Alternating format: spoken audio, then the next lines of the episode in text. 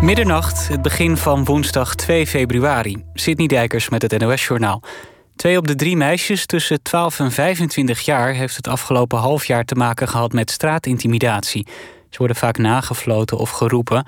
Ook is een kwart van deze groep wel eens achterna gelopen of achtervolgd... waardoor de meisjes en vrouwen zich angstig of onveilig voelen. Blijkt uit cijfers van het CBS... dat voor het eerst onderzoek deed naar straatintimidatie. Daarin staat dat ook mannen lastiggevallen worden op straat... Van hen wordt 1 op de 5 wel eens nageroepen. Minder vaak dan bij meisjes en vrouwen. Een meerderheid in de Tweede Kamer gaat volgende week vrijwel zeker akkoord met een nieuwe verlenging van de tijdelijke coronaspoedwet. Daarin zijn de coronamaatregelen wettelijk geregeld. Tijdens het debat afgelopen avond zeiden de regeringspartijen VVD, D66 en CDA en PvdA en GroenLinks dat ze de spoedwet voor de vierde keer willen verlengen. De steun is wel een stuk kleiner dan toen voor het eerst over de coronaspoedwet werd gestemd. Een deel van de oppositie vraagt zich af of de spoedwet nog wel past bij deze fase van de pandemie. Reizigers die vanaf volgende week naar Marokko willen, moeten kunnen aantonen dat ze zijn gevaccineerd. Verder moeten ze een negatieve PCR-test van maximaal 48 uur oud laten zien. En aankomst op het vliegveld in Marokko wordt ook nog een zelftest geëist. Vorige week meldde Marokko dat het luchtruim op 7 februari weer open gaat. Sinds eind november waren alle vluchten verboden vanwege de opkomst van Omicron. Bij een ongeval door een spookrijder op de A28 tussen Wezep en het Harde zijn vanavond zeker twee zwaar gewonden gevallen. De personenauto die tegen de richting reed botste frontaal op een andere personenwagen, meldt de politie. En ook is een derde auto geraakt. Vanwege het politieonderzoek is de A28 richting Amersfoort dicht. Verkeer wordt omgeleid. Het weer droog bij een stevige wind en 6 graden. Morgen eerst droog met in het noorden en westen af en toe zon. In de middag bewolkt met af en toe regen. Het wordt dan 9 of 10 graden. Dit was het NOS Journaal. NPO, NPO Radio 1. VPRO. Nooit meer slapen.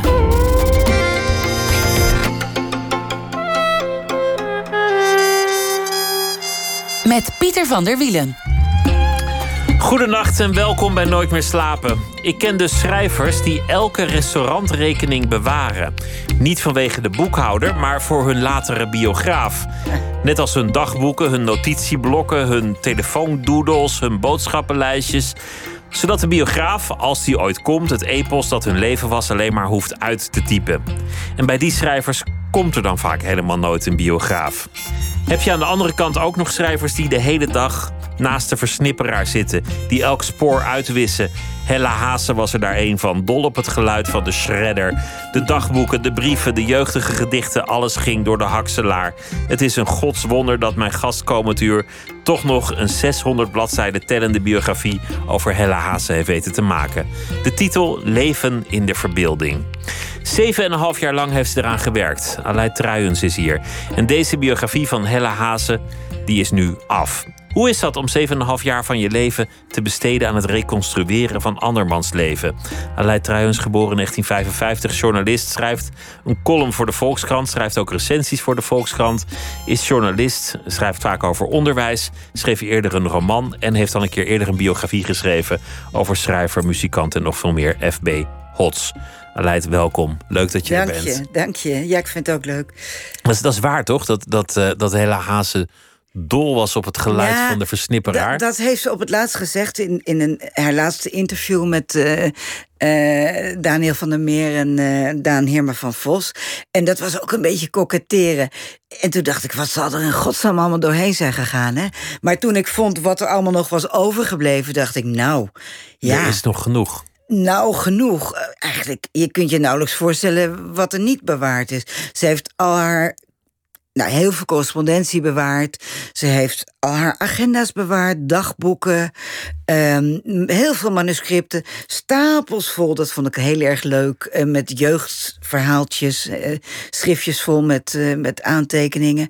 Dus ja. Ze heeft ongelooflijk veel bewaard. Maar Meer dan genoeg. Ze heeft vaak gezegd: ik, ik zit helemaal niet op een biografie te nee, wachten. Nee, ik hoop nee, dat hij er nooit komt. Ja. Ik wist mijn sporen uit. Ik moet er toch niet aan denken. Nou, dat wist mijn sporen uit heeft ze niet gezet. Ik heb haar zelf een aantal keer geïnterviewd. Een van die interviews uh, zei ze dat. Van nee. Maar en toen, tijdens hetzelfde gesprek zei ze niet terwijl ik in leven ben. Dacht ik, ja, dat is een heel andere zaak. Ik zou als biograaf ook nooit de biografie van een nog levend persoon willen schrijven. Het moet wel afgerond zijn. Het, hè? Die man je... moet wel echt goed dood zijn. Ja, ja.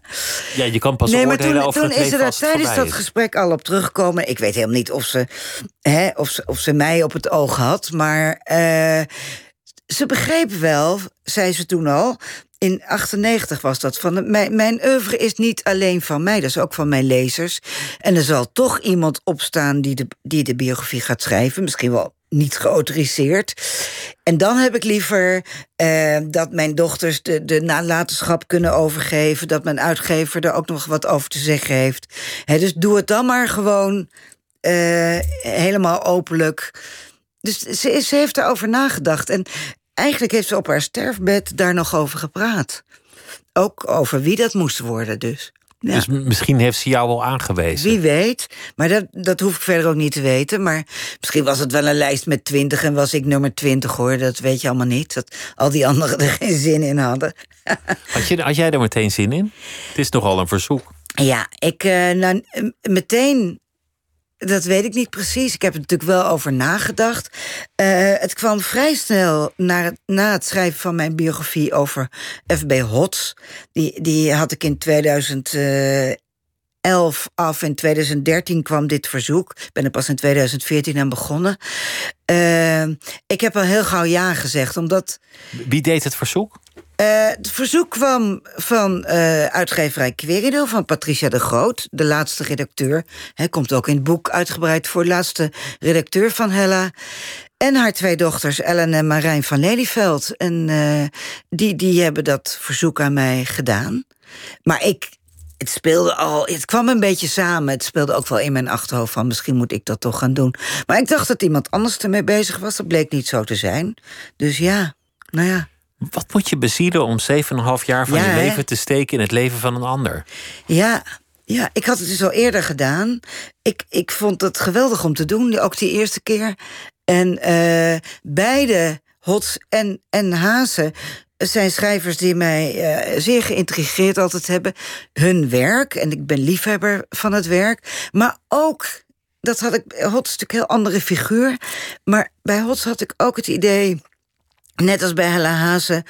Um, ik wil jou leren kennen, want dat, dat beeld dat naar buiten komt... dat is eigenlijk zo homogeen, zo door de jaren heen... stabiel en gepolijst. Wie ben je eigenlijk? Wat, wat klopt dit beeld wel? Ik, ik dacht, ja, die, zo evenwichtig, die, zo wijs. Die mensen die soort van een standbeeld zijn geworden bij leven. Ja, en dat was Rots helemaal niet, maar wel... die was ook heel erg gespitst op hoe kom ik naar buiten... Hoe, hoe kom ik in de publiciteit? Welk beeld is er van mij als schrijver? En die was ook vrij huiverig voor interviews, wat Haas helemaal niet was. En ik heb er dus ook vaak mogen interviewen. Maar die interviews leken allemaal wel een beetje op elkaar. Hoewel heel interessant hoor. Maar...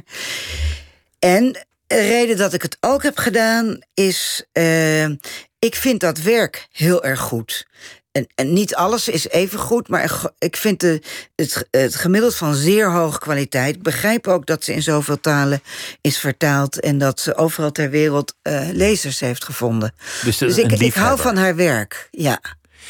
We gaan het niet heel lang over Hots hebben, maar, nee. maar in het leven van Hots speelt eigenlijk als een scharnierpunt één reusachtig drama. Ja, ja, ja, dat zich heeft afgespeeld. En er is een voor en er is een na. Ja. Ik zeg het uit mijn hoofd, maar zijn, zijn vrouw gaat er vandoor met zijn beste vriend. Ja. En in een vlaag van, van woede of iets anders. En toen zij hem weer bedrogen heeft, ja. Heeft ze hem vermoord, hij de beste haar vriend? bedroog, sorry. Ja, beste vriend vermoord door zijn ex-vrouw. Ja. En daarmee was de moeder van zijn kinderen... Kind. De, moor, de kind, kind ja. de moordenaar van zijn beste vriend. Ja. En daar is hij eigenlijk nooit overheen nee. gekomen. Maar, en, en, het is een heel gruwelijk soort maar. Het geldt voor Haas ook een beetje. De, uh, zullen we het over hebben. Maar wel de motor achter dat schrijverschap. Hè? Ja, hij heeft toen gedacht, nu of nooit, die hele muzikale carrière. Dat wil ik niet meer. Ik speelde altijd. Hè, zijn beste vriend was trompetist, hij trombonist. Nou, dat is allemaal verloren. In die hele vriendenkring was een bom ontploft. Want die moordenares en de vermoorde jongen, die waren ook het centrum van die, van die vriendenkring. zijn leven was eigenlijk afgelopen. Nou, dan kan ik net zo goed een andere droom gaan waarmaken. Eens proberen of het wat wordt met dat schrijven. En dat werd het. He, dus, en dat is ook een parallel wel met, met Hazen. Dat leven, dat heeft heel veel geluk gebracht. En dat schrijverschap heeft haar geluk gebracht. En, en voldoening en, en vervulling vooral. Maar ook in Hazes leven was heel veel drama. Het zat hem niet, dat zat hem wat meer verspreid dan, dan een moord of zoiets. Maar in Hazes leven is ook veel niet goed gegaan. Maar niet één groot drama. Maar dat wist.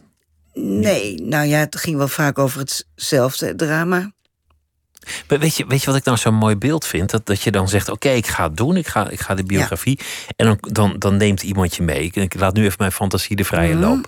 En dan, dan kom je in een kamer waar dan, waar dan allemaal dozen liggen. Ja. En dan begin je en dan denk je, wat is dit? Wat is dit? Ja, heerlijk. dat? is wel een heerlijke fase, hoor. Dat is een leuke fase. Ja, maar die duurde wel zo lang, omdat het zoveel was... dat ik Ik ben ook wel ongeduldig. Ik ben een journalist. Ik ben geen historica. Ik ben niet een geboren archiefzitter. dus op een gegeven moment dacht ik, nou jongens... Eh, ja, je moet, wanneer heb ik het nou? Hè? Wanneer kan ik beginnen met schrijven? Wanneer heb ik een beeld? En, en uiteindelijk ben ik meer een schrijver dan een, dan een onderzoeker het begon. Ik, in het begin vond ik het heerlijk, dat archiefwerk, maar ik kreeg er ook wel genoeg van. Dat het ploegen werd. Maar ik wilde per se alles door mijn vingers laten gaan voordat ik zou gaan schrijven. Dus dat je al een beetje weet wat het gaat worden. Want wat, daar, wat daar ligt ook een soort rode draad uit op. Hè? Uit al die berg. Waar twee archieven, het Letterkundig Museum, Literatuurmuseum heet dat nu in Den Haag. Uh, nou ja, daar zat uh, correspondentie, die jeugddingen, foto's, uh, manuscripten, gedichten. Dat. En dan was er thuis, waren nog een beetje de, ja, het brandbare materiaal, zal ik maar zeggen. De heel persoonlijke correspondentie. Correspondentie met het Koninklijk Huis. Uh, en uh, alles rondom haar. Ze heeft een heel verschrikkelijk verhaal. Haar oudste dochtertje is overleden. Dus alles rondom dat kindje. Uh, en, en, de, en de dood van het kindje, Chrisje. En dat lag allemaal bij Ellen en Marijn van Lelyveld thuis. Plus een, een soort dagboekachtig ding, een, een dik zwart kasboek met zo'n harde kaf, zo'n gemarmerde kaf, met allemaal hele dunne blaadjes in kleine lettertjes volge, volgepriegeld. En dat was haar, nou ja, haar dagboek, of in ieder geval het, het, het ding waar ze naar greep als het niet zo goed met haar ging. Als ze echt uh, iets wilde vertellen wat ze niet in haar werk of in, kennelijk ook niet in gesprekken met anderen kwijt kon. En dat was echt een geheim dagboek. De, echte duistere momenten. Ja, het was wel heel duister. Ja. Wat was het moment dat je dacht: oké, nu, nu, nu heb ik het. Nu, nu kan ik beginnen. Nu begin ik echt een soort lijn te zien. Nou, toen ik zowel dat privéarchief als het uh, uh, literatuurmuseumarchief had gezien. Dan heb je niet alles helemaal, maar je weet wat erin zit. En je hebt overal fotocopieën van. En het zit allemaal in je computer. Dat, dat hè, dan kun je het thuis verder doen. ja, wat, dat schrijf ik ook in mijn inleiding. Er kwam steeds meer kijk, dat oeuvre kende ik best goed. En daar ben ik ook onverminderd van blijven houden. En ik heb haar natuurlijk, ik wist elk jaar meer over haar. Dus het, en, en toen ontstond toch het beeld van, ja, je hebt uh, de Hella zoals ze zich publiek, uh, in in, in, naar buiten toe als publieke figuur manifesteert. En dat is een hele gelijkmatige, stabiele, vriendelijke, leuk. En dat was natuurlijk ook allemaal. Het was een hele leuke, hoffelijke, vriendelijke, goedlachse vrouw. En je hebt iemand die wij niet kennen, die, die heel veel moeite met het leven had. Laten we het zo maar even zeggen. En, uh, de, de, duistere Hella zou je dat kunnen nou, noemen. Nou ja, duister, maar ik zou eigenlijk, waar ik heel erg van schrok... de, de niet zo gelukkige Hella. De bij, bij tijden ook heel ongelukkige Hella. Ja. Dat is, dat is meteen eigenlijk een heel moeilijk punt voor de biograaf. Ja. Iemand, iemand heeft schriftjes. Ja. En in die schriftjes uit ze wat ze in het dagelijks leven niet uit. Want dan is eigenlijk altijd heel en, stabiel. En dat werkt ook niet echt. Nee. En heel positief. Maar dan, dan zegt ze ineens, god, wat is Henk een lul. Ja. Was die Henk toch een vreselijke lul. Ik heb de hele avond naast hem gezeten. Ja. Wat, wat doet de nou, biograaf? Um, ik heb, er staan heel veel dingen over derden. Ik, ik heb ook maar. Dat klinkt gek, want uh, ja, het zijn natuurlijk vrij, vrij saillante details die ik, die ik eruit licht. Met name over haar uh, niet zo gelukkige huwelijk. En daar schreef ze ook veel over in dat schrift. Met haar man Jan van Lelyveld. En ja, dat heb ik geciteerd. Hoewel ik besef heel goed dat ik Jan niet meer kan interviewen. Dat zijn kant van het verhaal niet in het boek is gekomen. Dat vind ik ook wel pijnlijk. Maar allerlei terloopse oordelen over, over mensen die de lezer ook wel kent, die heb ik wel weggelaten. Dat, die vond ik niet echt ter zake doen. Maar ja. het huwelijk is een groot thema in haar leven, uiteraard. Ja, ja, is ook in haar werk. Weet je waarom het zo belangrijk is? Ik ineens zag ik die parallel. Dat ja, als je aan Hazen vroeg waar gaat je werk over, dan zeg ik ja, de zoektocht die het leven is, het labyrint, alles is met alles verbonden. Ja, dat was ook wel haar thematiek, zeker. Maar elk boek van haar gaat over eenzaamheid. Nou, vanaf Charles d'Orléans. Van het uh, Woud der Verwachting. Woud der Verwachting. Maar bijna ieder boek, of het nou speelt in de 18e eeuw, hè, mevrouw Bentink, of, uh, uh, of in de 19e eeuw in, in, in Indië, zoals Heren van de Thee. Uh, de Meermin, Cider voor arme mensen. Elk boek van haar gaat over een moeizaam huwelijk. Ja, en ineens dacht ik, waarom heb ik dat niet eerder gezien? Het is zo dus dat, evident. Dat, dat projecteerde zij gewoon dan als, als er weer een fase van zwijgen of ruzie was? Ja, of van ze projecteerde heel veel. Op een historisch figuur. Ook, maar ook op, op hedendaagse figuren, zoals in de Meermin of uh, huurders en onderhuurders. Dan werd het gewoon in contem, uh, de Wegen der Verbeelding. Al die boeken, ja, als je het eenmaal ziet, dan kan je het niet meer niet zien. Dat is wel, dat is wel een heel projecties van dingen uit haar leven, ja. Dat vond ik een heel mooi inzicht in het boek. Dat, dat, dat er veel meer van haar en van haar gevoelsleven in die boeken zat... Ja. dan je als oppervlakkige lezer zou weten. Ja, dat je ook iets kan projecteren in een adellijke mevrouw uit de 18e eeuw of zo. Ja, dat is zeker. Want die historische romans man, van haar vrouw zijn... dingen. Heel, heel vaak projecteert ze haar eigen... Uh, problemen in mannelijke ik-figuren of hoofdpersonen. Dat is ook wel grappig. Ja, dat is een mooie verdwijntruc natuurlijk. Uh, Misschien is dat wel een een andere van de eeuw, een ander land of een ander geslacht. Dat zijn altijd fijne. Ja. Zij, zij bracht voor mij die middeleeuwen echt tot leven. Ja, ja, ja. Wat, ja. wat, wat weinigen kunnen. En, en ik vond dat zo prachtig. Als kind hè, was ze er al mee bezig. Ja. En, en het werden personages. Het, het Ja. werden slechterik. Het werden helden. Ja, ja. Maar misschien omdat ze in al die personages zoveel van haar eigen leven stopte, Ja. dat het daarom lukte. Ja. Dat zou heel goed kunnen. Letterlijk, het leven erin, eh, ze blies het leven erin. Nee, dat denk ik zeker. Ze projecteerde heel veel in haar eh, personage. Daar heb ik ook de titel aan ontleend. Ergens in haar dagboek zegt ze... ehm, ik schrijf, en dat klinkt heel dramatisch... omdat ik eigenlijk niet kan leven. Gewoon met andere mensen het een beetje leuk hebben en gezellig... en normaal gezinsleven hebben, normale vriendenkring...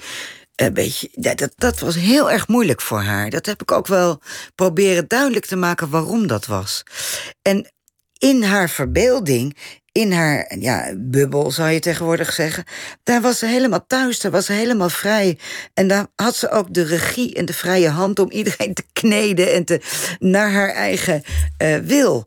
En eh, daar kon ze ook hè, dingen die ze in, in haar eigen wer- werkelijkheid meemaakte, kon ze daar eh, ja, eigenlijk conflicten uitwerken, uitvechten. Je, je zet de dingen uit je leven in de vorm van personages in een bepaalde slagorde. en, en ze gaan met elkaar aan de gang.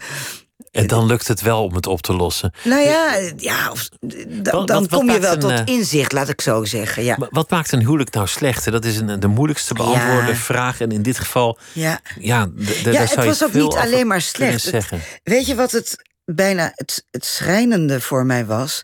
Hij, hij was haar hele grote liefde. Ze heeft tot het eind gezegd dat ze nog steeds verliefd op hem was. Hè? Hij was eigenlijk haar grote onbereikbare liefde, maar het, het ging gewoon niet. Het, eh, ze had het niet leuk. Ja, maar eh, eh, ze heeft altijd veel van hem gehouden. Maar hij was, dat lees je dan ook wel in dat dagboek, hij was een soort project. Er viel altijd wat aan te vertimmeren en er viel ook altijd wat te hopen. Van ja, ooit gaat hij mij begrijpen, ooit komt het wel goed, ooit zullen we echt contact hebben. Want daar ging het om, of het ontbreken van echt emotioneel en, en, en ook, ja, Precies wat ze haar ouders contact. altijd ja. verweten heeft. Ja. Er was thuis geen intimiteit. Kilte, kilte, ja. Het was kil, we raakten elkaar niet aan, we keken Het was elkaar niet aan. intellectueel, ja. En dat, dat is er in haar eigen Ja. huwelijk ook niet gelukt. Ja, en, en haar eigen moederschap ook. En dat, dat is heel verdrietig, want je ziet ook dat ze dat heel graag wel gewild had. Hè? Maar ze koos ook weer precies die man. Ja, dat analyseert ze ook eindeloos in, eh, in dat zwarte schrift. Ze zegt, ja, mijn man en mijn moeder, niet die vader... maar mijn man en mijn moeder leken ontzettend op elkaar. Daarom heb ik deze man gekozen. Om het, om in haar, ik ben in herhaling gevallen. Nou ja, goed, dat- dat- daar weet Freud eh, en, en de huidige psychoanalytici ook wel raad mee. Maar goed, Daar, kwam, daar kwam jouw personage goed tot leven. Nog Ja. zo'n moment voor de biograaf. Jij, jij reist naar, naar wat nu heet Indonesië. Ja, en wa- waar ja, zij ja.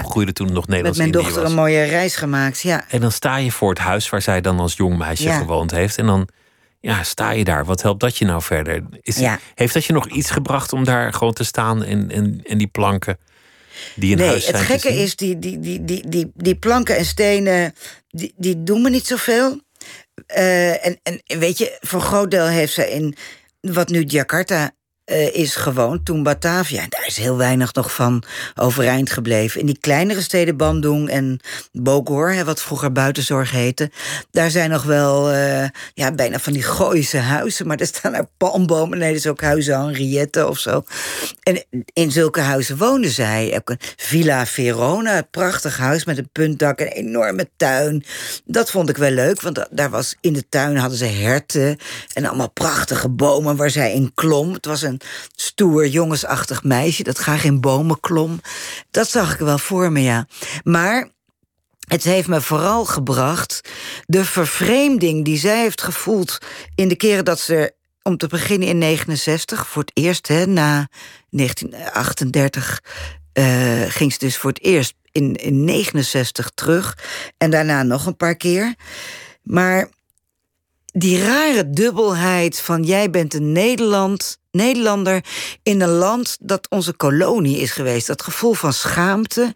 Je herkent allemaal Nederlandse woorden. Inderdaad, taxichauffeurs beginnen te giechelen dat ze ook een woordje Nederlands spreken en dat hun opa in een Volendammer kostuum. Die schaamte en vervreemding die zij gevoeld heeft, voelden mijn dochter en ik toen ook.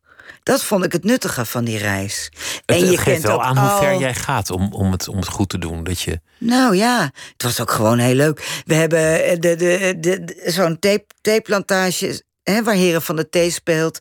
Nou, dan net een andere, maar wel in die, die streek. Ja, dat is gewoon een, eh, een bed and breakfast. Daar kun je gewoon slapen. Dus dat is heel erg leuk dat je hè, op, op locatie bent en slaapt. Eh, ja. dus Oeh, nee. ja, het, er is, is Het was, nog- ge- was geen straf, dat reisje. Dat eh, had jij ook leuk gevonden. Dat, dat was geen straf, nee. Wat, wat, je, wat je tegen Hella Haase zou kunnen hebben... en wat, wat echt aan haar kleeft... is dat ze zich in belangrijke kwesties in haar tijd...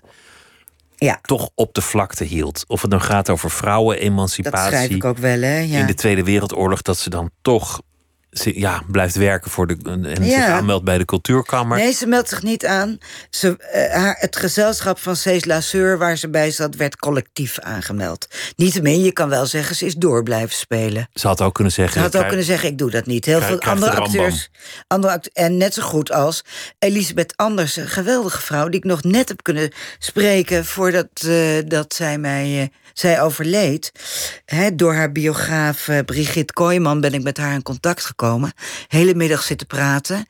En... eh, zei ze, oh, ze vond Hella zo'n leuk, geweldig meisje. En zo mooi en zo belezen. En, maar, zei ze, je kwam er nooit achter bij Hella wat ze nou eigenlijk vond.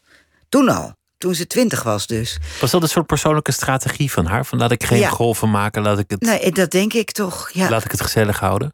Ja, maar ook het onvermogen om je te laten kennen. Want dat, je, daar moet je ook weer voor durven. Dan moet je je vertrouwd voelen met je vrienden. Ze had nooit echt goede vrienden.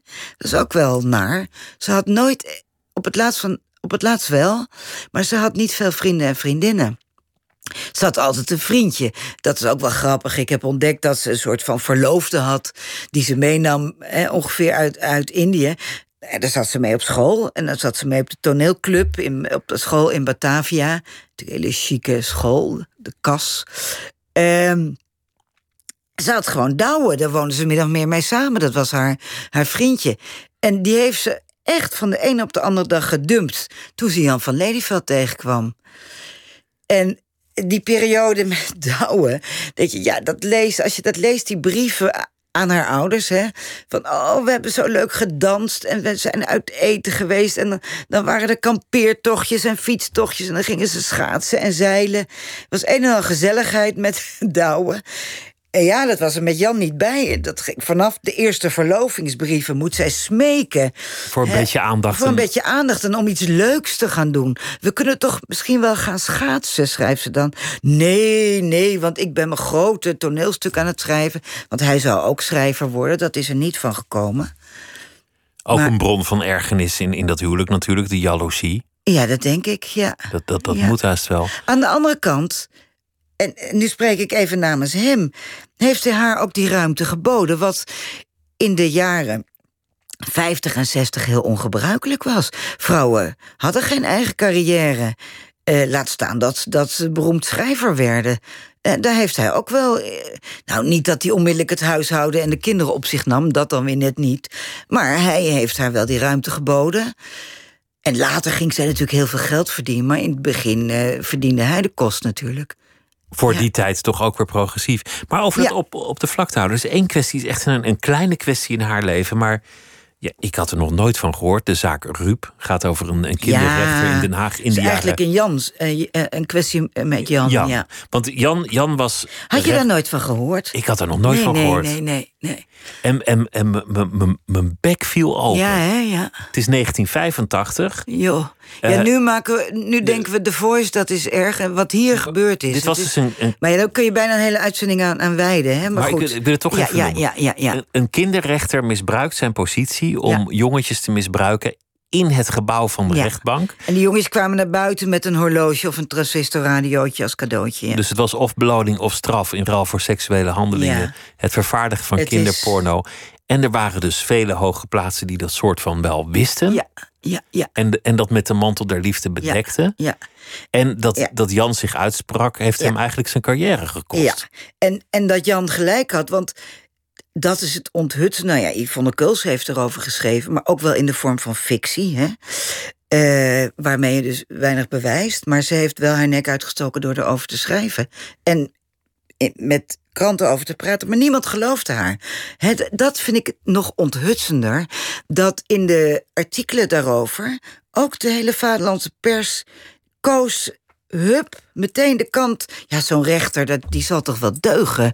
En zo, de rechtelijke macht zal zo'n man toch niet laten werken als die. Als die ja, dit, is allemaal laster. Maar dit is tegenwoordig nog steeds de frontlinie van alle complotdenkers... dat er in hooggeplaatste functies pedofielen zouden zitten. Ja, nou ja, dat, in dit geval. Maar, Maar in dit heb geval je ook gelezen dat zo. zijn zoon, Marnix Ruup, die later dus striptekenaar van Haagse Harry. Ja, die heeft dus naar buiten gebracht dat hij en zijn broers ook eh, werden misbruikt. Door diezelfde vader, want die moeder was dood. In, in, Ja, het in de biografie van. Haase is dit een klein... Het is een, zijpa- ding. een klein ding, Maar- maar, het is heroïs dat Jan ehm, ja, de guts heeft gehad om dat op zijn werk aan te kaarten. En het is ermee geëindigd dat zowel Ruud als, als Jan met eervol eh vervroegd pensioen werden gestuurd. En Hella houdt zich Receptie, bloemen.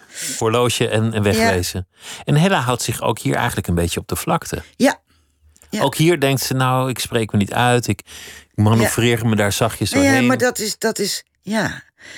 Dat is wel zo. Dat is een rode draad in het boek. Ze wil zich niet uitspreken. Het is ook dat ze altijd wel heeft gedacht... eh, dat is de vrijheid van de schrijver. Als schrijver moet je niet...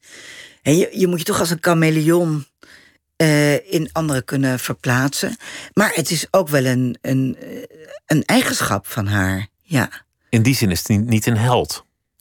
Nee, maar ik, ik ben zelf ook geen held. Ik bedoel, ja... Nee, ik ook niet. Wie, ja, dus ik neem daar, haar dat niet kwalijk. Maar waar ik een beetje genoeg van krijg, dat schreef, ik- schrijf ik ook wel... is dat je met name in de jaren 50 en 60... ehm, ja, dat, hoorde bij de tijd, denk ik. Ook, ook, ze hield zich toen ook wel bezig. Ze ging naar een psycholoog, een psychiater. Ze had allerlei gesprekken over persoonlijke ontwikkeling. Hield ze ook lezingen over. Alles is in haar ogen een individueel ontwikkelingspad. Ze ziet nooit maatschappelijke of, of politieke oorzaken. Hè? Uh, en dan, dan schrijft ze dus ook over man-vrouw dingen. Uh, die ingewikkeld zijn. Ja, maar daar groeien zo enorm van geestelijk. Zo van zo slecht huwelijk is dan wel misschien naar. Maar je komt allebei een treetje hoger. Op een gegeven moment kon ik dat gewoon niet meer lezen. Ik dacht, nee, kom nou. Is dit nou het excuus om, om, om in zo'n slecht huwelijk te blijven zitten? En, en hetzelfde was dan met, met, femi met, met, maar hetzelfde was met het feminisme. En ook he, van ja, dat is dan toch een beetje een, een laag ontwikkelingsstadium dat je je op, op, eh, met die dingen bezighoudt. Hetzelfde gold voor studenten die in, eind, die in 69 in opstand kwamen. Ja, dat is ook een beetje een infantiel stadium van zich afzetten tegen de macht. Ja, maar kijk nou gewoon wat er gebeurt aan die universiteiten. Hebben die jongeren hebben ze nou een punt of niet, weet je? En dan hoorde je haar niet meer, nee. Nee, maar, dat is waar. Maar als het gaat over Indië, dan ben je eigenlijk in je boek, nou ja, toch wel positief over haar. Want je ziet wel ze dat komt ze. wel heel echt tot inzicht, ja. Dat ze voor haar tijd, nou ja, vooraan liep. En dat ze eigenlijk wel zag dat de nationalisten gelijk hadden, dat Nederland er niks te zoeken had. Dat was ten tijde van Oeroeg. Hè? Dat, Ja. eh, kijk, nu geldt Oeroeg voor heel veel mensen, heel veel literatuurbeschouwers, als een boek met heel veel raciale stereotypen. En ik begrijp dat, want ik zie dat ook. De manier waarop Oeroeg, het inlandse jongetje, wordt beschreven. denk je, nou, nou, eh, dat is een beetje van dik hout, zaag mijn planken. Het is wel erg door Europese ogen geschreven. Erg door Europese ogen. Maar het feit dat zij in dat boek het, het, het, zelf, uh, uh, het streven van de nationalisten van de vrijheidsbeweging uh, onderschreef en het, het, daarvoor opnam tegen de, de, de, de witte onderdrukker, hè, waar de hoofdpersoon ook een, een, een exponent van was. Dat was in 47, 48 heel erg uitzonderlijk. Ik heb dat ook die commentaren uit die tijd, die allemaal de politionele acties helemaal goedkeuren. We moeten de kolonie behouden. Daar nam zij stelling tegen. En ik vind het wel heel wonderlijk dat die mensen die nu haar die raciale stereotypen verwijzen, nooit zien hoe ze in die tijd eigenlijk haar nek uitstak. En nou ja, dan heb ik heel erg de neiging om haar te, uh, te verdedigen. Als je het vanuit die tijd ziet, dan, ja. dan loopt zij nog vooraan. Ja, je moet dat en, niet lees maar eens de commentaren in de kranten uit die tijd. Maar ook de recensies op, op het boekje, over het boekje Oeroeg. Dat iedereen zegt, oh, zo'n mooi verhaal over vriendschap. Maar ja, het gaat over, de, over de, de, de vrijwording van de Indonesië. Het eindigt met de politionele acties. Hè, dat die vriendschap daardoor uiteenspat. Maar het is, het is wel een boek dat, dat een zekere naïviteit ademt Absoluut. in heel veel opzichten. Maar het, het, was ook het begin van haar schrijverschap. Zij heeft het geschreven, ja, dat, dat ontroert mij dan wel heel erg. Uh, toen haar, haar eerste dochter net was overleden hè, aan, uh, aan uh, difterie afgrijselijk. Echt, dat, dat heb ik ja, niet met droge ogen kunnen opschrijven ook hoor. Dat, dat, dat, drama. En dat huwelijk, dat spatte toen echt uiteen. Ze was zwanger van haar tweede dochter. Ze zijn uit elkaar gegaan. En toen heeft ze moederziel alleen, kind dood, man weg op een kamertje in het huis van haar ouders in Baarn... in drie weken tijd haar inzending voor een wedstrijd opgestuurd. Het was een anonieme inzending voor een wedstrijd van de CPMB. En uh, daar heeft ze anoniem mee gewonnen. Dus het was waarschijnlijk helemaal niet politiek gemotiveerd in de eerste plaats, maar ze was gewoon uit op een, op een liefdesverhaal of op een. Nou, maar dat misschien speelde zelfs escapisme. wel mee. En uh, Jan en, Jan en zij behoorden tot de ja, Nederlandse intellectuelen die zagen dat die politionele acties dat dat echt foute boel was, dat die niet gerechtvaardigd waren. Dat zagen zij. Dat, dat, daar heeft ze ook later ook wel over geschreven. Ja. Voor wie net inschakelt, Aleid Truijens zit tegenover mij. Zij heeft een biografie geschreven over Hella Haase.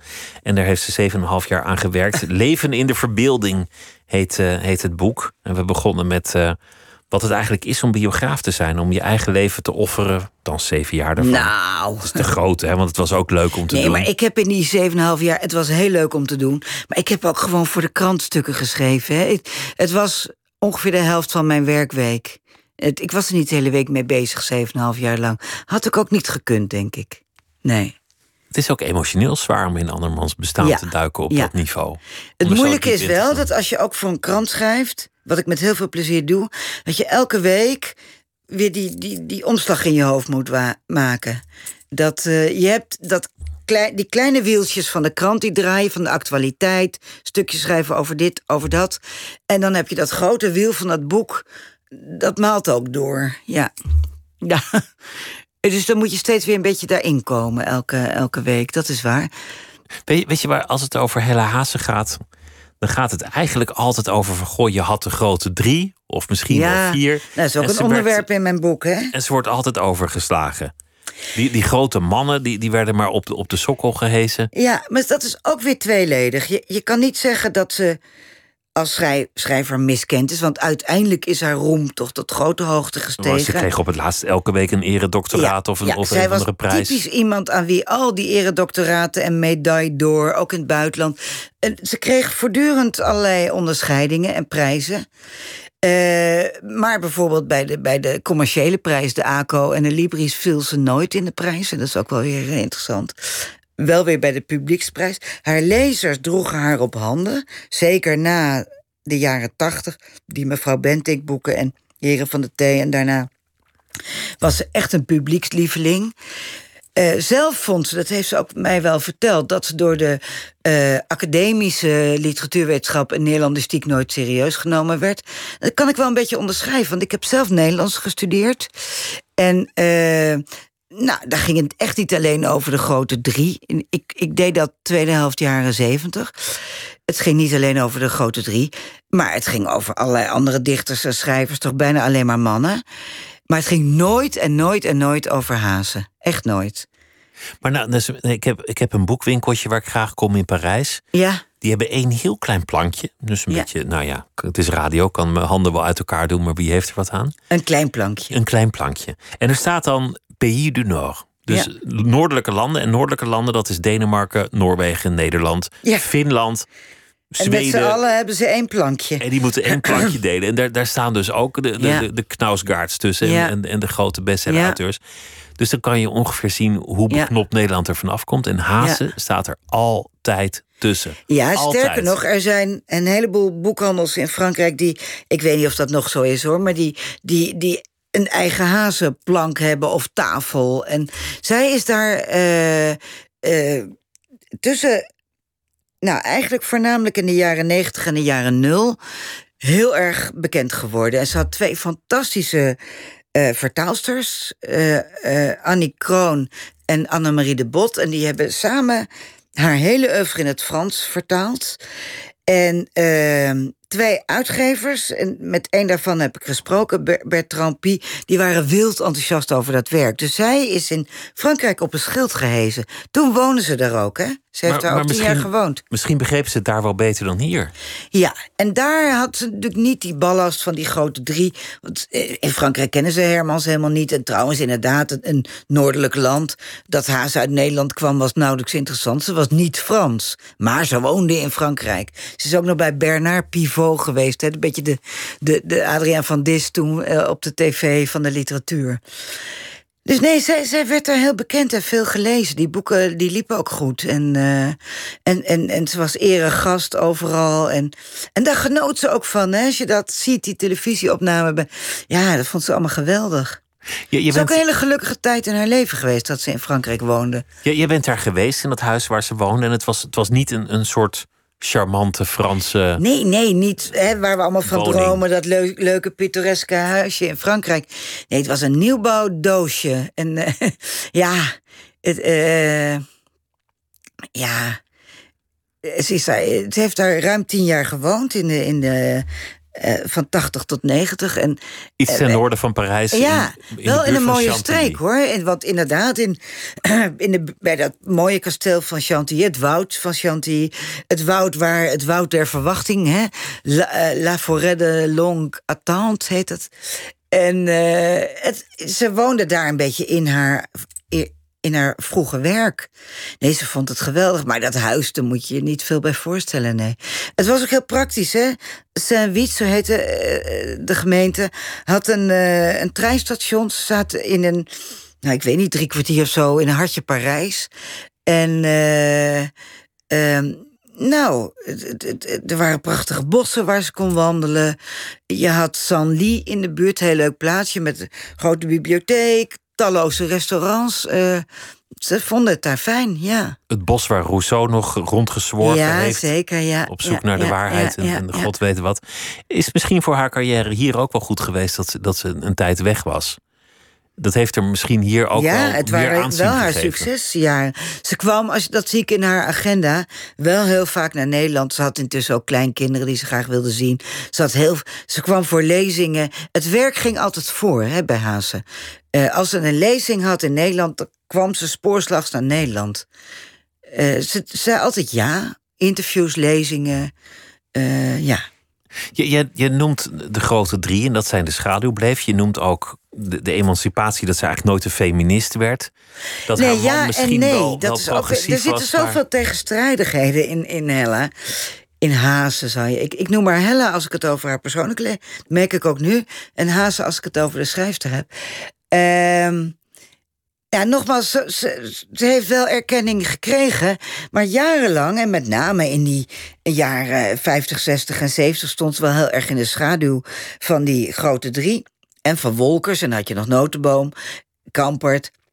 En, uh, nou, en dan een hele tijd niets. En, en dat veranderde wel in de, in de jaren, jaren 80. Maar het was ook wel grappig dat schrijvers als Van der Heijden, Adrie van AFCH van der Heijden, uh, Duska Meising, die, die lazen ook haar werk graag. En die herkende dat ze in de jaren 60 al bezig was geweest met dingen die, die zij in de jaren 70 en 80 deden. Dat, dat een beetje dat vervlochten, gelaagde schrijven. Spelen met de tijd, het ja, van de tijd. Ja, een beetje dat fragmentarische en, en het, ook de vermenging van essay en verhaal.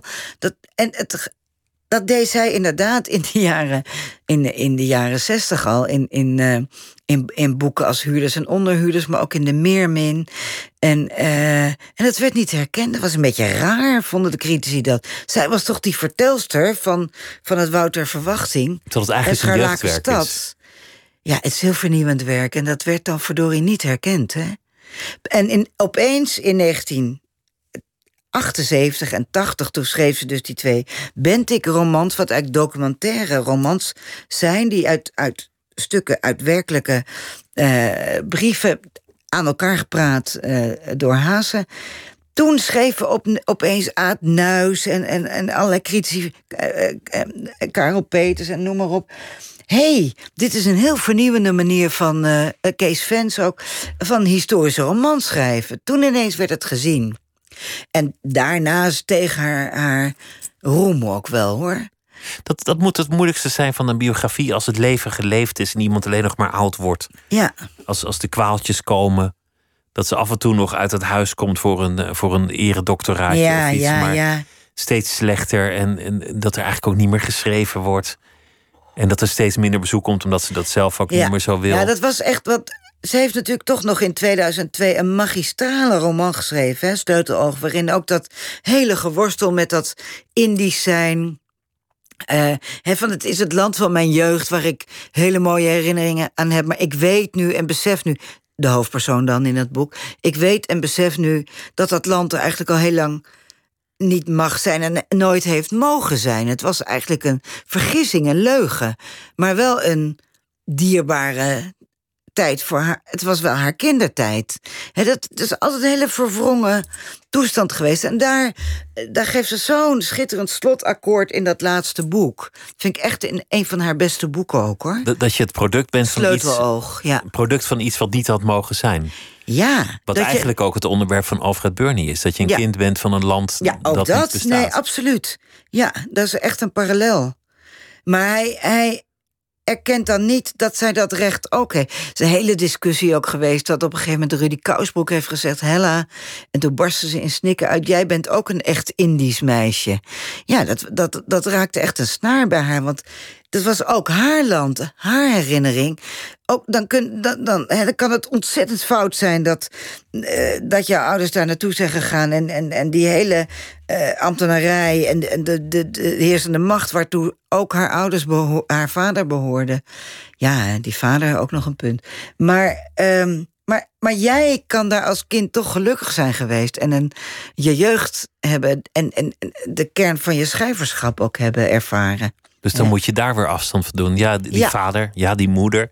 Het, het woord identiteit is ook altijd een groot thema in, in haar. Nou, uh, ja. Het Koningshuis zouden we het ook nog over kunnen hebben. Haar, haar, band met Beatrix bijvoorbeeld. Want ja, en dat haar, haar, um, haar ene oma een nazaat van Willem III zou zijn geweest. Hè? Een bastaard. nou ja, dat komt er ook nog in voor. Dat, dat is, uh... Ze heeft vele levens geleefd, ook in de fantasie natuurlijk. dat komt er ook nog bij. Maar, maar jij recenseert biografieën. Dat is een van jouw klusjes bij de krant. Oh ja, ja. En met plezier hoor. Dat doe ik heel graag. Maar ik ben dol op biografieën. Ja. Maar dan is, dit, dan is dit een spannend moment. Want, want je hebt andermans biografieën gerecenseerd en nu ligt jouw biografie. Ja, nee, absoluut. Ja. Dus, dus, dus, zijn er dan, denk je, messen geslepen, potloden die ook klaar ja, dat weet ik niet. Daar kan ik, me, kan ik me natuurlijk ook helemaal niet mee bezighouden. Ik heb, ik heb wel eens minder positieve stukken geschreven, maar veel vaker uh, positieve stukken, omdat ik van het genre heel erg hou. Hè? En uh, ja, en verder wat, wat kan. Ik heb toen ik in 2004 een, een autobiografische roman publiceerde. Uh, toen dacht ik ook, oh, nu zullen de messen geslepen zijn. Want toen, daarvoor had ik altijd fictie besproken, Nederlandse literatuur. Hè? En toen, daar ben ik toen ook mee gestopt. Ik dacht, ja, dat is raar. Nu schrijf ik dat zelf en dan kan ik niet. Maar nou, en, en, uh, maar dat viel heel erg mee. Dat boek werd heel goed ontvangen. Geen nacht zonder heet het. En, uh, dat, dat ging over je zoon. Ja. Ja. Althans, het was geïnspireerd op. op nee, dat ging echt. Ja, nee, dat, dat, dat was ook full-blown autobiografisch hoor. Het is wel gestileerd op een bepaalde manier. Maar dat was wel eh, een autobiografisch verhaal. Ja, dat ging over mijn zoon, die toen ernstig ziek was. Mijn zoontje. Nou, hij was toen al twaalf, maar hij is tussen zijn vierde en, en zijn, ja, zijn zesde. Dat gaat, gaat natuurlijk met controles nog veel langer door. Heeft hij uh, leukemie gehad, natuurlijk heel ernstige ziekte. Het was het heel erg, heel erg de vraag of hij dat zou overleven. En dat is godzijdank ge gebeurd. Hij is nu 31 en maar je, gaat hebt heel goed. Met het hele gezin dus eigenlijk maanden, maanden van je leven in ziekenhuizen ja, gewoond. Jaren bijna, ja. ja, ja. Dus, nou, de geur van het ziekenhuis, die ken je als van daaruit, Dat was ook een van de motieven van dat boek in de tijd dat je van de ene op de andere dag in de wereld van de zieken verkeert. Dag, dag en nacht. En, de, en hoe andere wereld dat is. En um, ja, dat. Uh, nou, en, en daar wilde ik over schrijven, om hoe het is om daar te vertoeven, ook tussen angst en, uh, en hoop. Je zegt dat mooi, de, de wereld van de zieken. Dat is, ja, is bijna alsof het een soort ja, dat is parallele ook, wereld ja, is, een soort ja, onderwereld. Maar dat is een beetje zo. Dat op een gegeven moment. Uh, uh, je kinderen zitten bijvoorbeeld op school en heb je allemaal klasgenootjes en die komen wel eens thuis spelen. En in zo'n ziekenhuis heeft je kind zaalgenootjes en die spelen ook in de speelkamer. En, en uh, voor een kind, dat is heel gek, is dat bijna hetzelfde. Die passen zich wel aan daar. Ja. De kinderen op zijn zaal, dat waren dan. Nou, hij was vier, hè? Vier, vijf. Dat waren toen zijn vriendjes. En, uh, en de angst om dood te gaan uh, die, neem, die neem jij als ouder over. Die heb je als vier, vijfjarige niet. Jij was banger dan degene die misschien wel zou gaan sterven. Wat, wat ook wel weer logisch is. hij heeft wel in het begin, toen, toen hij ons helemaal in paniek zag en tranen, gezegd van uh, ga ik dood? Ja, de dood was ook maar een woord voor hem. En wij van nee, nee, nee, dat hopen we toch. Nee, nee. Maar uh, daarna nooit meer. Toen, nee, nee. Hij leefde gewoon zijn leven. En af en toe moest hij allemaal nare prikken en behandelingen. En, en ja. En uh, jij? Ben je, moest jij je terug aanpassen om weer weg te komen uit het Rijk der Zieken? Ja, is, is, ja komt, mijn, mijn, ik heb toen inderdaad ook in een soort bubbel. Ge, ik ben wel voor de. Uh, ik werkte toen bij Elsevier, ben wel blijven schrijven. Maar uh, ik ging nooit meer naar de redactie. Ik, ik leefde ook in een bubbel. Ja. Dus dat herken ik in zoverre van Hella. Dat ik ook wel iemand ben die heel erg opgesloten kan zitten in een eigen schrijfwereld. Ja. Hoewel ik een simpele journalist ben en geen. Uh, geen groot. Nou, ja. ja. Maar Is het, gaat, gaat dat ooit weg als je, als je dan zo'n diepe vrees heel, zo diep in de ogen moet kijken? Nou, dat heeft wel heel, heel, lang geduurd, ja. En het, het strekt zich ook net zo makkelijk uit tot het andere gezonde kind. En, en mijn man. En mensen mogen van mij geen blauwe plekken hebben en, en, snotneus. Want dan denk ik, oeh, weet je, nee, dat blijft een soort uh, reflex. Ik heb nou drie kleinkinderen. En, en, en je, je bent toch altijd bang, inderdaad. Van, hey, toen was het ook zo van, dit gebeurt niet, het gebeurt niemand. dus toen wij naar de dokter gingen met een kind met blauwe plekken... en, en, en bloedend tandvlees, dacht je, ach... Ja, maar ja, het was toch wel zo. Dus je, je, die, die, dat ram je er nooit meer helemaal uit, nee. Die, die angst die blijft. Nee. Ja, je probeert het wel te normaliseren hoor. Die, die, kleinkinderen hebben natuurlijk ook geen leven als je daar een hele tijd een bange oma. Uh, nee, dus dan moet je wel binnen de perken houden. Maar ergens blijft die angst wel, ja. Omdat je het al een keer hebt meegemaakt. Maar het is ook weer goed gekomen, hè? Ja, dat zei je. Want, want, hij, want hij, is, hij is, wat zei je, 31? Ja, nee, maar dat. En, en als je dan leest over wat Hella en Jan is overkomen. Hè, uh, een, een, een kindje van 2,5 jaar dat echt binnen een paar weken, nou, een paar dagen, uh, heel erg ziek wordt en overlijdt. Ook omdat er uh, niet, niet genoeg anti, anti. Ze heeft uiteindelijk wel dat serum gekregen, maar te laat. Hella was ook heel erg dodelijk ziek. Die heeft het net overleefd. Ze hadden het allebei kindje is in een oppasgezin, zeg maar. Dat, dat, bestaat nu ook, maar dat was toen ook al. Als Hella moest werken, dan bracht ze Chrisje wel eens naar een oppasmoeder. In dat gezin is dat kind besmet. Dus ook, ook dat verschrikkelijke schuldgevoel van had ik haar moeten brengen, ze was verkouden, weet je. Afgrijzelijk. En dan, dan wordt zo'n kindje een foto op de schoorsteenmantel ja, en, en iets waar voor die, En dat was voor de andere. Wordt. Nee, dat, dat was. Ja, ook in dat huwelijk natuurlijk moeilijk. Dat het, ik ben er niet bij geweest. Maar je, je, dat vond ik heel mooi dat Ellen en Marijn daarover vertelden. Van, ja, we hadden een zusje, daar hing een fotootje van in de kamer. Maar we wisten ook, daar moeten we bij papa en mama niet voortdurend over beginnen. Ja, dat wisten ze. Dat, dat, dat is, ja, zeer heel beklemmend, hè? Heel beklemmend, ja. De, de, journalistiek, want we hadden het over, over HOTS. Je, je hebt destijds je baan opgezegd omdat je die biografie ging maken. Ja, ja. Maar ja, je nou, baan opgezegd en, en, en altijd freelancer geweest hoor. Dus het was helemaal niet zielig. Maar, maar, maar toch altijd in die, in die journalistiek ook gewoon het, het dagelijkse ritme behouden. Schrijven over het nieuws, de actualiteit. Ja, toch eh, altijd wel de helft van de week daarmee bezig geweest. De andere helft van. Maar ik vond het heerlijk. Dankzij die half om half uh, constructie heb ik beide kunnen doen. Al heel lang. Maar het is, het is zo'n ander ritme. Aan de ene kant het tijdloze van, de, ja. van, van, iemands leven overzien. En tegelijk gewoon een stukje eruit rammen over het aller, allerlaatste nieuws. Ja, maar ik heb wel. Ik, ik schrijf columns en recensies en af en toe een interview. Dus ik, ik hol niet achter het nieuws aan. Hè. Dan was het misschien wel moeilijk geweest. Maar dus, over, over onderwijs? Nou ja, ik schrijf ook over biografieën dan weer. Dus dat is heel leuk. Dan kan je zien, hoe pakt die en die het aan? Oh, hé, hey, ja. De, de, maar ik schrijf ook over onderwijs. Dat is een beetje ontstaan ten tijde van uh, de, commissie Dijsselbloem. Toen begon ik eigenlijk met die column. Toen was ik eigenlijk vrij verbijsterd. En... Dat is tien jaar geleden, toch? Sorry. Nee, dat, ja, 2006 hoor, alweer. Vijftien alweer? Ja, dat is, uh, ja, ja. En wat zei de commissie Dijsselbloem ook alweer? Dat, nou, dat ja, het onderwijs naar de haaien ging, toch? Het ging eigenlijk over, over mislukte onderwijsvernieuwingen... van wat toen nog uh, het studiehuis heette, hè? tweede fase. En dat er nooit meer ondoordachte onderwijsvernieuwingen mochten worden ingevoerd. Nou ja, die zijn vervolgens gewoon. Uh, en nog steeds. Maar goed, dat, dat, uh, dat is een heel verhaal. Maar daar ben ik toen ja, door geïntrigeerd ook geraakt van hoe is dit zo gekomen. En ik ben dat blijven volgen. Column is in principe, kan hij ook wat breder zijn. Ik schrijf ook heel veel over, over bijvoorbeeld kinderen en lezen en jeugdliteratuur en, en, en uh, ja... Maar je bent heel gepassioneerd over dat onderwerp, het, het onderwijs. Ja, ook, maar ook, ook wel heel erg over literatuuronderwijs, leesonderwijs. Uh, ook een overeenkomst met Hella Haase trouwens. Ja, ja, die hield. Dat is ook leuk om te lezen dat zij daar al die lezingen over hield. Want, want zij, de leraren die zijn hun gewichten in goud waard. Ja, ja, ze gaf ook heel veel lezingen op scholen. Kon ze ook goed, hè? En, uh, die zijn niet allemaal gebundeld. Dat, uh, maar ja, dat, dat, dat deed ze heel goed.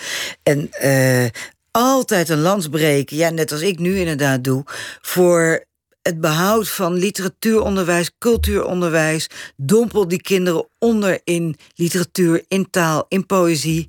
Ja, dat niet af, aflatende pleidooi. Maar dat komt bij mij niet door Hella, dat komt wel uit mezelf. Maar dat is is wel wel, een een overeenkomst. overeenkomst. Ja, ja, En ja. als je dan die, die, die bakvissen van nu ziet op, op zo'n middelbare school, denk je dat je die dan nog hella zou moeten aansmeren? Denk je dat, dat dan ja, nog dat iets is wat je moet. gevraagd. Ik wil sowieso niemand iets aansmeren. Maar, maar aanreiken, dat klinkt wat vriendelijk. Ja. Oh ja. Maar dan niet per se oeroeg. Dan zou ik toch eh, andere dingen. Een mooie historische roman. Mm, ik hou eigenlijk heel erg van haar contemporaine romans.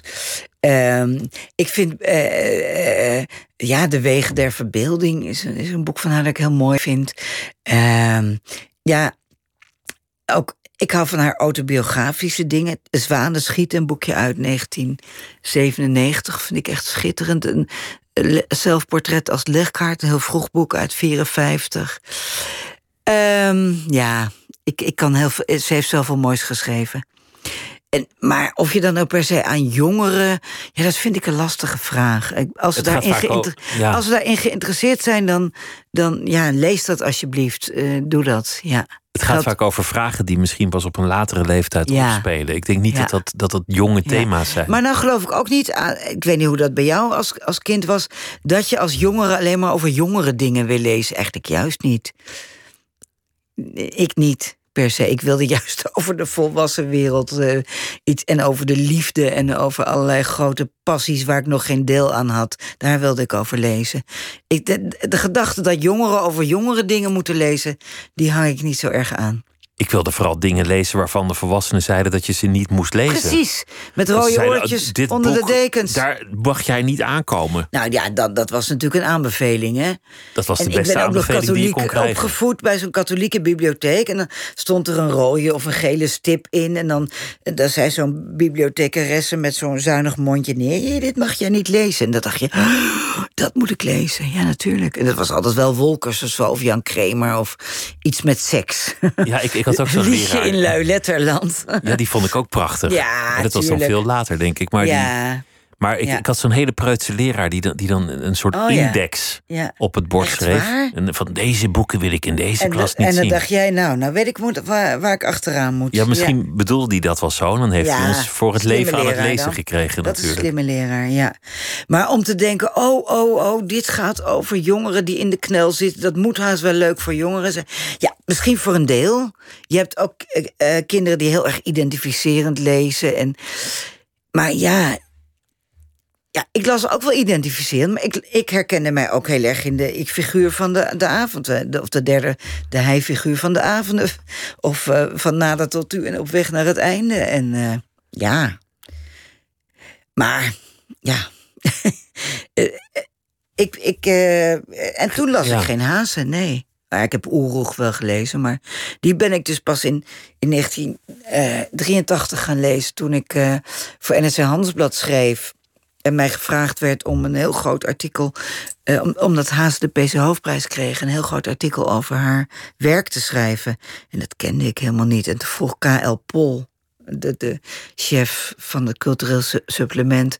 Of ik daar dus een stuk van wat 3000 woorden of zo over wilde schrijven. Ja hoor, zei ik toen. En toen ben ik als een dolle dag en nacht gaan lezen. En toen vond ik het heel goed. Verbazingwekkend goed, want het was toch een hele tuttige mevrouw. En mijn moeder vond dat leuk, weet je. Kon niks zijn. En het was geen feminist, ik wel. En, maar ik vond het geweldig, ja. En nooit kunnen vermoeden dat je dan later zoveel tijd van je leven zou nee, offeren aan, Nee. aan het Ja, jij gebruikt steeds dat woord offeren, maar weet je, offer jij nu tijd aan mij? Of ik bedoel, eh, eh, Nee. eh, nee, daarom. Je, je doet werk wat je leuk vindt. En soms gaat dat één week over een onderwerp. En soms smeer je dat onderwerp over een hele lange tijd uit. Maar hazen is natuurlijk ook, dat zie je aan het boek, niet één onderwerp. Want hoeveel is er in ons gesprek al langsgekomen? Dus het, val, het zijn zoveel deelonderwerpen waar je dan ook weer in verdiept. Maar ik weet niet of ik me zeven en een half jaar in jou zou willen verdiepen. Hoe aardig ik je ook vind. Nou zeg.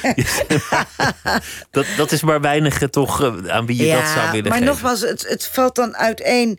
He, je, je hebt, en, en het blijft ook dat hoewel het boek meer over het leven dan over het werk gaat, dat werk blijft toch de basis en de bewondering voor dat werk. En het grappige is, ik denk dat sommige mensen deze biografie wel ja, kritisch. Of misschien wel dat, dat, dat er allerlei persoonlijke dingen in staan die, die, die ongemakkelijk zijn. En die mensen ook niet hadden verwacht over Hazen. Maar mijn sympathie en mijn. Ja, toewijding, of, of ja, ik weet niet welk woord ik nou zou kiezen. Uh, bewondering zeker voor het werk, maar ook sympathie voor de persoon is er eigenlijk echt niet minder om geworden. Ook niet door de wat akelige dingen die ik heb ontdekt. Het, is het heeft zich verdiept, laat ik het zo zeggen. Het heeft zich Dankjewel, Aleid Truijens. Ja. Wie luistert, weet meer. NPO Radio 1. 1 uur.